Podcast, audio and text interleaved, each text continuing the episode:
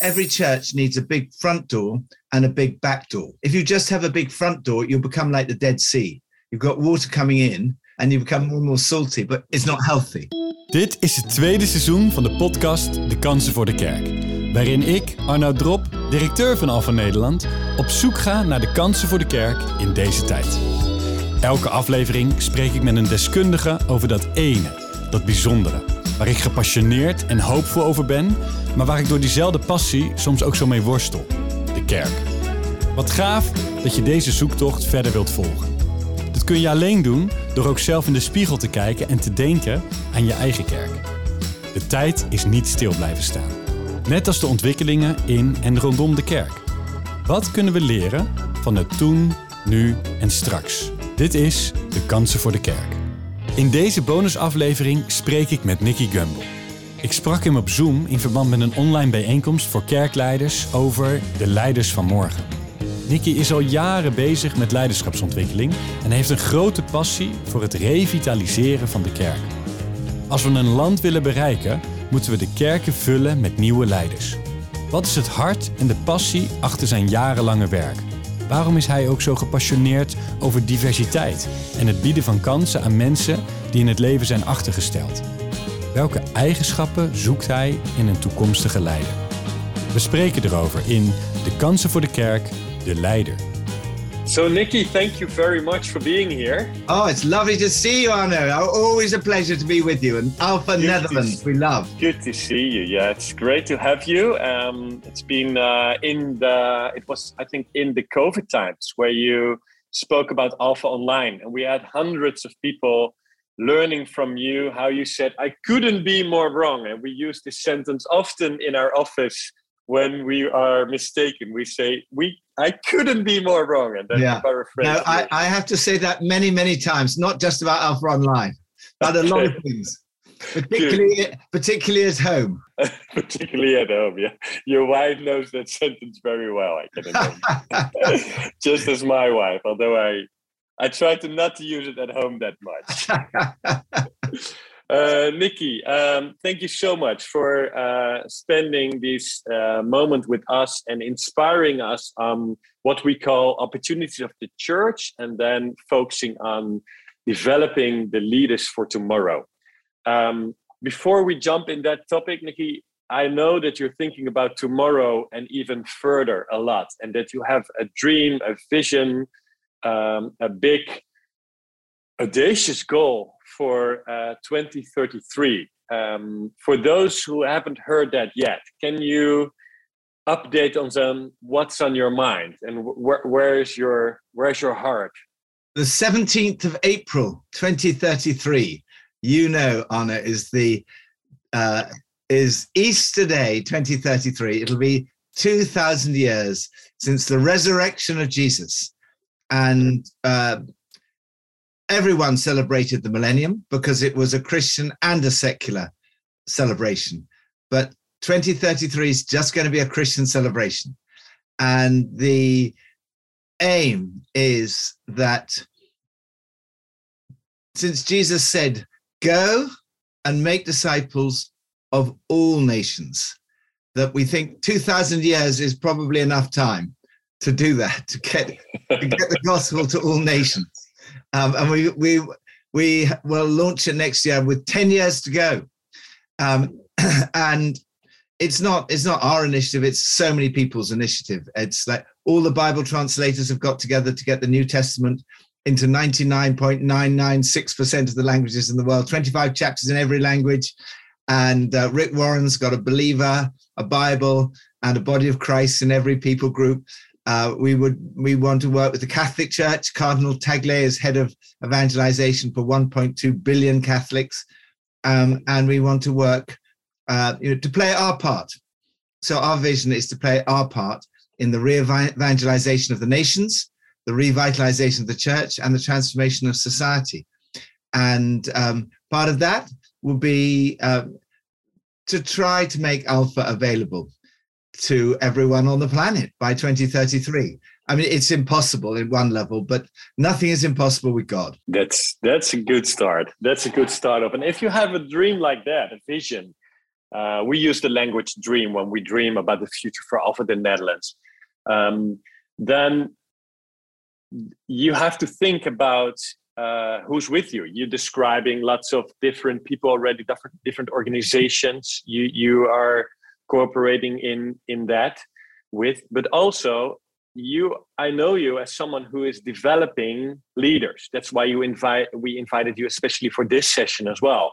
Can you share us a bit of your heart and, and why you think it is so important to, just to start this topic, why is it so important to invest in the leaders for tomorrow? Well, our, our, for, for that vision to happen, the re-evangelization of the nation, I mean, the Netherlands was evangelized, it needs to be re-evangelized. Uh, the re-evangelization of the Netherlands, the revitalization of the church, and the transformation of society. It, uh, Alpha is a way of bringing people to faith in Jesus, but they need to be incorporated into, into lively churches. That means you need a lively church um, within striking distance of everyone in the Netherlands. Um, and that those churches will transform the societies around them. So for us, we work together with the Pentecostal churches, with um, uh, the Catholic Church, with Salvation Army, but the Church of England itself has sixteen and a half thousand churches in in the in the country. There's one case where one priest has twenty-nine churches. So uh, he, how can you run twenty-nine churches? Uh, you can only be there once, twice a year. The most. Um, so it doesn't work. So our aim is to see a focal minister in every church in the country um, and to plant a church onto every urban deprived area in the country. So, as you know, we have a theological college, mm-hmm. which uh, we started uh, together with the Bishop of London in two thousand nine. And it now trains twenty-five percent of the clergy in the Church of England. Um, uh, but what we're trying to do now, working together with the Bishop of the current Bishop of London um, and others, is to raise up leaders who have been trapped underground by racism, elitism, and intellectualism. So most of the church leaders in the Church of England, not all of them, but most of them are white, middle class, and well-educated. But there are a whole lot of people in this country who are totally brilliant, but they're not white, and many of them are not middle class, and many of them are not well-educated, but they're brilliant leaders. And so we started something called the Peter Stream, because Paul was an intellectual. He was extremely well-educated, and half, you know, much of the New Testament's written by Paul. He had a fantastic ministry, but Peter was uneducated. He was a fisherman. Uh, Peter and John are described in Acts four, verse um, twelve, twelve, I think it is, or something, as a grammatoi idiotai. But they were amazed that these a grammatoi idiotai uh, was so powerful, because they saw that they'd been with Jesus. And so we're looking for those people who are like Peter and John, who are absolutely powerful speakers, um, um, highly, highly effective ministers, women and men, um, who are trapped at the moment by racism, intellectualism, or elitism. And we started with four.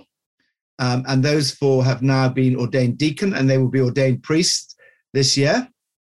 We have seventeen more the second year who will be ordained at Saint Paul's Cathedral this year. And on, in total, we have seventy on the Peter Stream, and we have another fifty starting in September.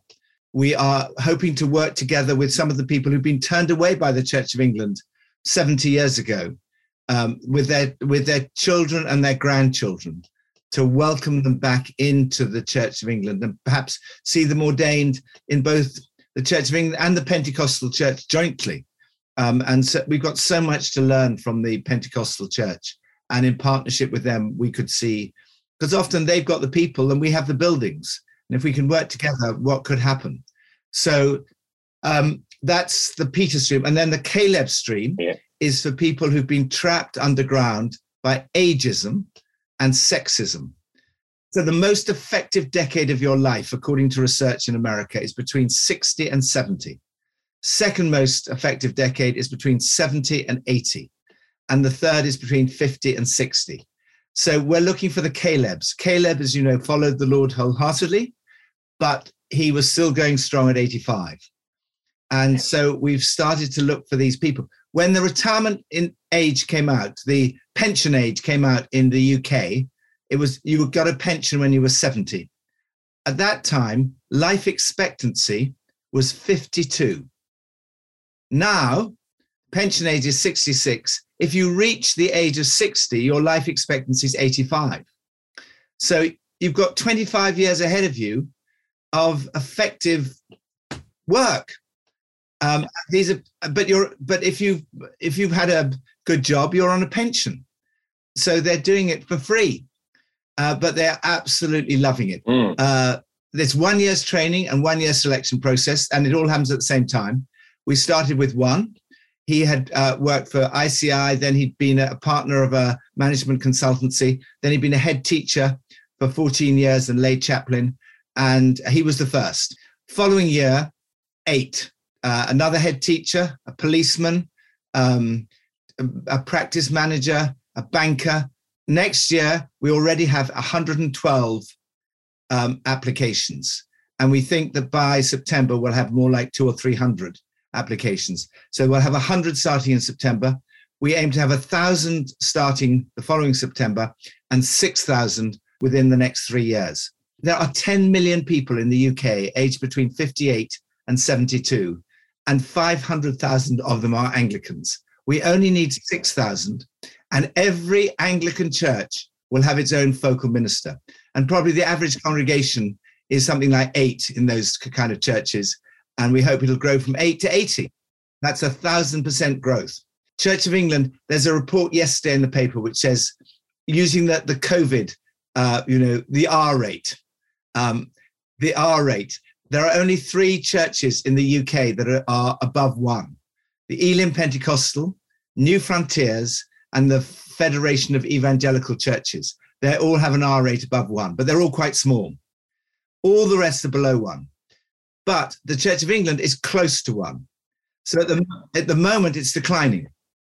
But you only need to shift it a tiny bit to go above one. And we all know what happens with COVID. Okay. If, you, if the R rate goes above one. Uh, and it's growing again. Yeah, it starts to change. And the numbers are high. Yeah, they're not, it starts to change very fast. That's a great combination. So yeah. um, uh, that's the vision. So if you can, so now, how does that relate to Alpha? Well, Alpha... People come on Alpha um, and they come as a guest. Uh, if, if they are suitable, we ask them to come back and help on the next course. And then we ask them to lead a group, to host a group rather on the next course. Um, and um, that's the best leadership training that you can get. If you're a good Alpha leader, then you can lead anything. Uh, Tony, when I interviewed Tony Blair at the leadership conference, he said, every small group is the same. Whether it's the Working Men's Club, the Cabinet, or the G twelve. They're all the same. They're the people who speak too much. They're the people who need to be drawn out. Um, and it's the same thing. So if you can lead an Alpha small group well, you can be prime minister, you can chair a major national corporation, and uh, you can chair the G twelve. So there's hope for many of us. Yeah, there's best. It's the best leadership training that you can get. For many churches, Alpha is like an app on their phone. It's they. You know, I've got loads of apps. Uh, many they've got this course, that course. For us, Alpha is not an app; it's the operating system, um, and everything else is an app. But uh, Alpha is the operating system because not only is it the way to fulfill Jesus's commission, go and make disciples of all nations, it's also the way to train leaders. It's also the way to transform culture. It, it's the way to uh, bring the work of the Holy Spirit into all every aspect of uh, church life. So let me link it all. Alex Wood uh, was an atheist. student at a university. His mother sat next to someone on a train. They just got chatting on the train. He said, I'm really worried about my son. He's just started at university, doesn't really know anyone in London. So she said, well, why don't you tell him about Alpha? So she did. And he came on Alpha, atheist. Uh, he became a Christian. He helped on the next course. He led on the next course. He uh, came on the staff working with the students. He then went to Saint Mellitus to train for ordination. Um, he got ordained. He um, w- uh, did his curacy with um, uh, Archie Coates in Brighton. He then planted a church into Portsmouth in the city centre. And since then, he's planted five churches. So from atheist to church planter in ten years. Um, that's how, uh, repeat that a few times over, and a nation can be transformed. And the diff, what will happen with, the, with this Caleb stream, so every village church will have its own focal minister. In England now, in the rural areas, a centre of the village used to be the church. Now it's the pub. And so we wanted to go back from being... Uh, Well, it can be the pub and the church. I don't mind it being the pub, but I do mind it not yeah. being the church, because the church, if it's the church is the centre, they will be the ones collecting clothes and food for refugees. Yeah. They'll be the ones uh, looking after the lonely and the sick in the village, and providing community for those who are on their own, and providing, uh, you know, Christmas parcels for um, doing Christmas lunches, having concerts for. For people, you know, they, they will become the centre of the village life, yeah, and yeah. that will transform the nation. That is an amazing vision, and I and I do see and understand how Alpha fits in it all. But before we jump in that a little bit more, I like what you said on the diversity part. But uh, we heard the different uh, themes you're focusing on, uh, also the sexism part, no. of course. Well, the Caleb stream, just to say on the Caleb stream. Why I said it's trapped by ageism and sexism. The candidates who are coming forward now uh, are mainly one of three types. Number one, they're women who were not allowed to get ordained. Uh, they felt a call to ordination, but because there was no ordination when they were younger, but there is now, so they can now get ordained. Second group of people is people who are already licensed lay ministers. So they've already been trained for ministry. It's just they can't give out the sacraments. They can't do weddings. They can't do funerals. Third group of people is people who are actually running their local church, the village church, because there's no one else to run it. But they can't give out the sacraments. They can't do the weddings. They can't do the funerals. So those three categories. So it's people trapped by ageism and yeah. sexism. Uh, and Nicky, the... the... Um, the diversity you're addressing now is more than a strategy to get the numbers for you. I know that because it's a spiritual value for you as well. And I, on the other hand, I see often that um, maybe not o- only I see it by others, but also you feel it in yourself sometimes when different people get on board and things will be done differently. It's always a little bit scary. And I think in church, we are not so much used to welcome different um, people, different attitudes, new cultures into uh, our churches. What I saw when I visited H T B last time, I saw the host of that church, uh, the one who prayed, the one who welcomed everyone, was someone from the Saint Peter's stream who had a total different attitude than you as a vicar in your your lovely blue sweater addressing the church, like how you do it in your polite way. I saw someone with an uh, another color, with another language, with another uh, way of addressing um, the church. What is the spiritual value behind diversity? And how come and how have you learned not to be afraid of inviting them in leadership positions? For a start, racism is evil. But diversity is beautiful. I, at a personal level, I'm very blessed because my son has married someone from Bangalore, and uh, my daughter's married someone whose father came from the, from the Punjab. So um, out of our nine grandchildren, five of them are biracial. And it's beautiful. It's really beautiful. And diversity is beautiful. And the church is meant to be diverse.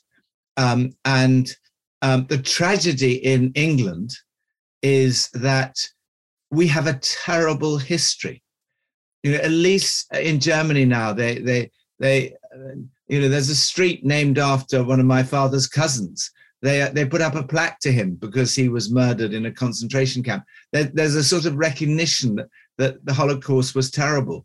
And I don't think we have sufficiently acknowledged that the slave trade, we were involved in the slave trade. The Church of England was involved in the slave trade. And it's an absolutely horrific thing. And the Church of England was involved in turning away people who came over in the nineteen, late nineteen forties, nineteen fifties with the Windrush generation after the war from the Caribbean. And they were, the, vic, the white vicar said to them, thank you for coming, please don't come back. So they formed their own churches um, at an absolute tragedy. And now young uh, black or Asian people look around and they say, Church of England's not for me. I can't see anyone who looks like me. Of course, there are some, but they are the exceptions. Um, and it's a disgrace. So we have to repent, but repentance is not enough. You show your repentance by your fruit. There has to be reparation. Now, people, some people are saying there needs to be financial reparation. Whether that's right or not, I don't know. But what I do know is one way we can do reparation is to honor them again, bring them back into the leadership of the church. So that's what we are seeking to do. And of course, they are absolutely brilliant. The people that are coming on the Peter Stream, um, they're not all from African uh, or Caribbean or Asian backgrounds, but the majority of them are.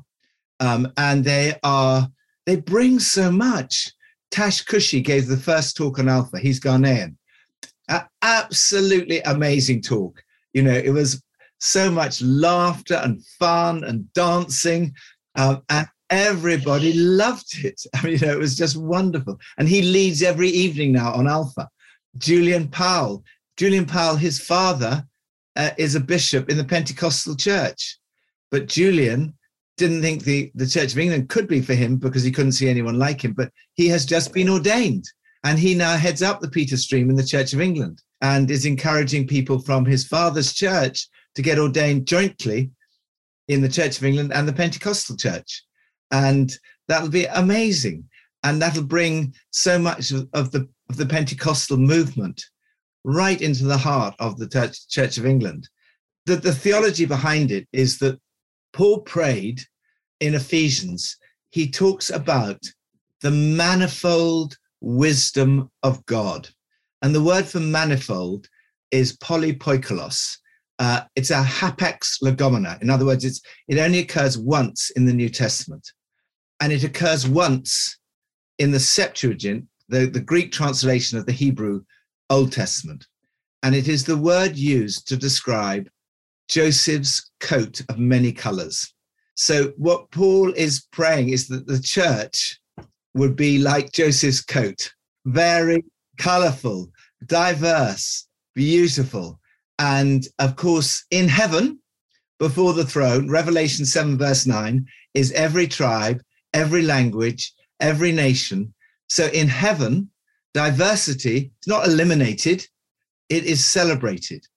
And Jesus said that we should pray like this: Lord, your will be done on earth as it is in heaven. What's it like in heaven? Diverse worship. What should it be like on earth? Diverse worship. You know, I, I've said to our, our worship team, I will not stand for all white worship. I'm not going to have ever again um, all white worship, because that's not what it's like in heaven. It's diverse. Our congregation is forty-two percent global majority. The worship every time must represent the worship of heaven. It must worship, must represent our congregation, because Um, it's beautiful, um, and it's attractive, and it's it's God's will. It represents what it should be. Yeah, that's a great vision. I hear a great um, like the, the the principle behind it. I think many also church leaders from different cities and villages in the Netherlands will will um, be inspired by it, and but also maybe think about okay, and and and how then? And I know that in some churches, the first diversity step they have to make is aging. Uh, it's only that the older um, group of leaders makes more space for the younger. Then it's not even about color yet, because th- the people of different colors are not even close by. They're not in their network yet. So looking at this principle, the practices, we probably cannot all start theological colleges in every village, uh, and, and H T B has a wonderful place and a, and a world-leading position in this. Well, let, let me just say one thing in passing. What you could do is send one or two people over to Saint Mellitus to train and be ordained in the Church of England, because I suspect there's a recognition between the different churches, and that if they're ordained here, that will be recognized when they go back. I hope you can also try to help us one step further for those church leaders who you know from different rural countries, who, who you speak to as well in the U K.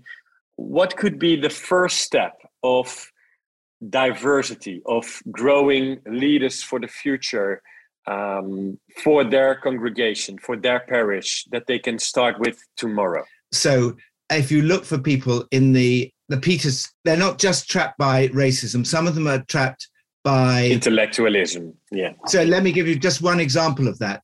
Joe O'Sullivan left school when he was thirteen, no qualifications. His father jumped off the tower of the World's End estate when he was seven, took his own life by suicide. His brother's in prison. He um, came here to work as the verger, so uh, doing the maintenance. Um, and I looked at him and I thought, you're brilliant. Why don't you get ordained? And to cut a long story short, he was ordained at Saint Paul's Cathedral last uh, July, and he will be ordained priest in three weeks' time. Wow. And he is running a church on the Delgano estate. And I we went there, Pippa and I went there last Sunday. He was leading it. He was preaching, preaching brilliantly. His house is next to the church. He's there with his wife and his two young children. The fire alarm went off. He didn't have to call anybody. He went and fixed it, because that's always he he's that's what they, he used to do. He's really cool. I mean, everybody loves him on the estate. He's so popular. He's absolutely brilliant preacher, uh, really funny, had everybody roaring with laughter, but preached from the Bible powerfully, did ministry. And um, that church is packed out now in a way it hasn't been for probably one hundred years. Not just on Sunday, but every day of the week. There'll be different things going on for youth, for children, running Alpha. He's got fifteen people on his Alpha course. Yeah. So the first step could be, for churches, look at the Peters, yeah, and like you did, look for the talents and say, hey, why do you get ordained? And yes, then they can take use of the the whole Saint Peter stream, the Peter stream that you have set up. So that's that's the first. If step. One or two want to come here and train um, over here, they can train here and then um, go back, and and then maybe they the bishops will see them and say, wow. A lot of times, uh, what I found is bishops Won't, won't like an idea, but when they meet the people, they've changed their mind.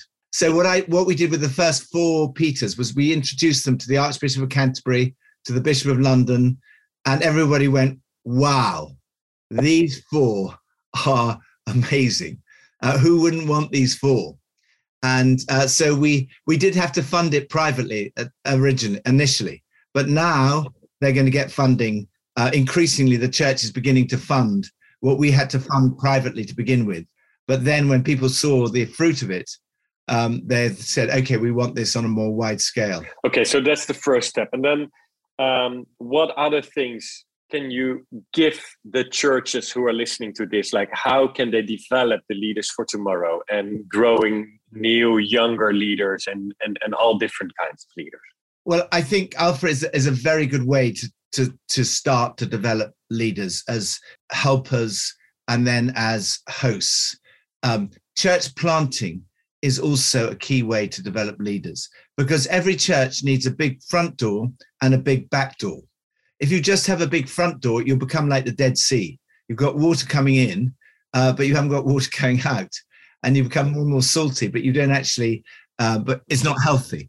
So combination of um, people coming in through Alpha and then people planting churches. That means when they plant those churches, they, that needs leadership, and those leaders need to be trained. For us, that's trained at a theological college in order to plant those churches. But when you plant a church, you need a whole lot of lay leadership as well. Yeah. If you've just got one church and it's growing, people get into positions of leadership in the church. And then it's very hard for the young people coming in because they're all the leadership positions are taken. But if you're planting churches, those people move on with the church plants and you have to raise up new leaders. So church planting is very painful because you lose really good people, but it's really healthy because you've got to replace them. And that means other people have to be pushed into positions of leadership. You know, people need to um, you know, recognize that sometimes the time has come to step aside. So Nicky Lee, who you know, Nicky and Silla Lee, Nicky was the associate vicar here uh, for sixty, uh, fifteen years. And he could have stayed for the last two years. But two years ago, he said, I think I'm going to stand aside for a younger person uh, who, from a different background, a different ethnicity, to take over from me. So he stepped aside, and Catherine Chow, who is um, Chinese, a woman, became associate vicar. Now, she had only been one year into her theological training. She had been a P A to Martin Lazell, the previous associate vicar, and then she'd gone off to theological college. She was just in her first year, and no one would have ordained her. Well, I uh, I told the Archbishop of Canterbury about it, and I introduced her to uh, the Bishop of London, and they all agreed she is outstanding. She'd been a New York lawyer uh, for ten years, and she runs H T B now, um, you know, because I can't really do the role of, of vicar because of other stuff. But the associate vicar is really the vicar of the church. And she's she's the vicar of H T B. So tell me, what, what do you do to develop younger leaders? What is the culture? Do you have like coaching sessions or feedback sessions? What do you do to grow this talent that you've identified? Well, it's like discipleship. Do you remember John Wimber said the meat is on the street? If people ask for meatier sermons, but actually the meat is on the street. You grow by doing. So we get people involved in, well, you know, so obviously in Alpha, helping, hosting, but then uh, leading a Connect group, giving talks in the Connect group, praying for people to be healed. Uh, you know, that's what you do if you're a helper on Alpha. You you're praying, you're praying for people to be healed, and that is takes a huge step of faith to start to do that. But you really grow in the process. Now, we also run courses at the Theological College on leadership and theology and all the rest of it that people can do. Um, so lay people can do as well as ordained people. So there is the intellectual side as well as the practical side. But you know, if you look at how the disciples were trained, they went out, out on the streets and prayed for the sick. Uh, and that's how they grew. And then they began to run churches and teach. And, and um, you know, that's how, um, how you grow. So it is giving them opportunities, make space for them, have and also have uh, like smaller, if that's the correct word, places where they can develop, where they can yeah. practice, where they can be trained, receive feedback. And just on that, Arno, our Connect groups are not, not just groups of ten. We have groups of about thirty-five where people can give their first talk, they can lead worship, they can um, give words of prophecy, Um, and they can develop gifts in the context of more like a sort of house church. So the Connect groups, we we not all of them, but quite a few of them are, are bigger than the normal Connect group. And that's a place where you can really develop uh, gifts and ministries. And most of our worship leaders from here, even um, one of the bishops in the Church of England, uh, he started in our Connect group, um, and then he never led worship before, but he started leading worship in the Connect group. And then he became the church worship leader, and then he got ordained, and then he planted a church, and then he planted five churches, and now he's the bishop in charge of church planting in the Church of England. So this, these Connect groups really have some potential of identifying yeah. talents yeah, yeah, yeah. And, and growing yeah. them. Well, when he ran a Connect group from here, he planted so many Connect groups from his Connect group. And so he, he was in the planting mentality. So when he became a, a vicar of a church, he planted from that church. And now he's doing it right across the country. As a bishop. Yeah, as a bishop across the country. He's not, not only is he a bishop in London, but the Archbishop of Canterbury has asked him to do it across the country. And actually now around the world, because people are seeing what's happening here and asking him to come and talk in Australia. about what he's doing here. So if you are faithful to what's given and you see the fruit to what's given to them in the smaller size, you see that it that attitude they will bring to bigger fields of responsibility yeah. as well. well. That's what yeah. Jesus said, you know, if he who's faithful in, in a little will be put in charge of a lot. Uh, it's what you do with the small things that shows, um, you know, you can always see it. If people do small things well, then they can run big things. And if they don't do small things well, that's a warning sign. So um, to, to close, because we want to give the people uh, something uh, of you as well. Of what I like is when you come to H T B, um, there is this this phrase, "I've been gumbled," which means Nicky saw the talent and it's being drawn out, or it's like you you saw the man working in the church and you said to him, why don't you get ordained? When you don't see the skills yet, they have to develop, but you see the potential. Can you describe so that we can all learn from that and, and prayerfully think about our congregations, all those leaders who are watching this or listening to this? What uh, points of character, what type of character or what, what other points of talents are you looking for? When it's not developed yet, you see that the potential is there, but the skills need still a space to grow. But what are you looking for in people to identify this maybe a future leader? Well, I think um, character is the most important thing, really. Um, you know, if you see someone really worshiping in the church, um, and and they can sing, um, they probably have the potential to be a worship leader. If they're doing it when nobody's watching, then um, they're probably going to make a good worship leader. If they're only worshiping when they're up on stage, then you, you don't want that. If somebody says something very persuasive, you think they're going to be a good speaker. They've got a gift of being able to communicate. Joe O'Sullivan always made us laugh. You realize he's going to be a great communicator. And we went on Sunday, he made everybody in that church laugh. We were all roaring with laughter. That's a huge gift because, as you know, if you can make people laugh, their defenses come down and then you can preach the gospel to them and they'll be much more open and receptive. So you just see the different things that people are, people are good at. And in character, is there something specific that you... that draws your attention? It's a very difficult thing because the the analogy I use at the leadership conference is like um, uh, the gifting is like the electric current in the wire and character is like the insulation.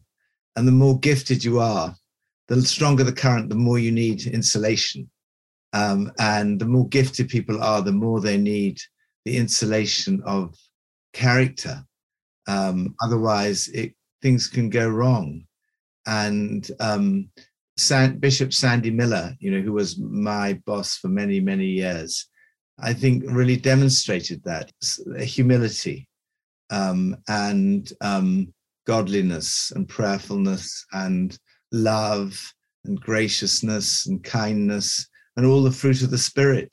Um, we have to just pray protection around the church and things can go wrong, but we must just try to be more like Jesus. No one should want to be a leader. Leadership is is a price you pay for doing something. It's like fame. No one. So young, some young people say we want to be famous. Why would you want to be famous? It's terrible being famous. You can't go out your hotel room if you're really famous. I met one or two famous people. Their life is is miserable. There's, you know, I met I met a guy who who was a film star. He he'd been locked in his hotel for two and a half days.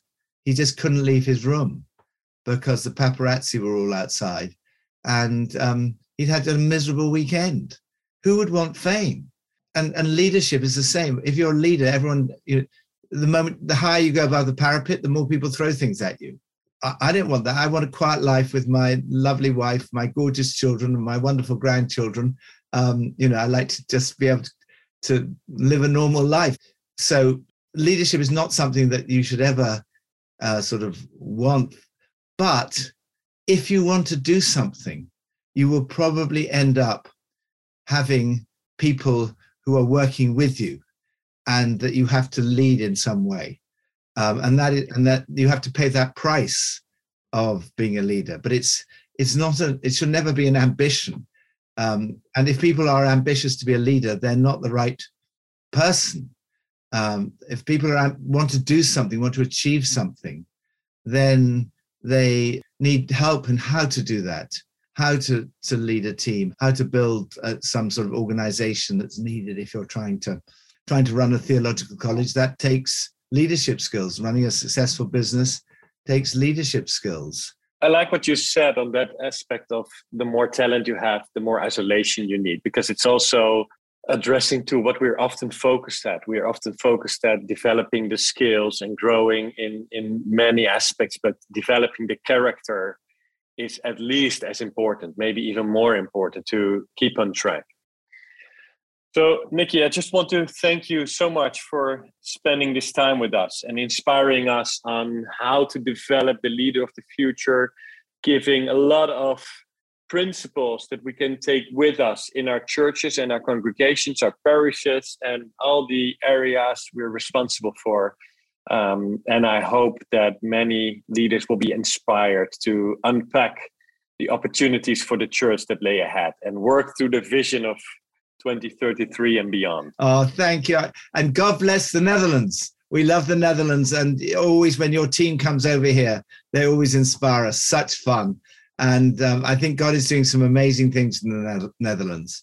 And uh, look forward to seeing uh, as many of you as possible in the near future. God bless. Bedankt voor het luisteren naar De Kansen voor de Kerk. Abonneer je op deze podcast, dan mis je de volgende aflevering niet. Ik hoop dat mijn zoektocht en deze gesprekken ook jou inspireren om na te denken over je eigen kerk.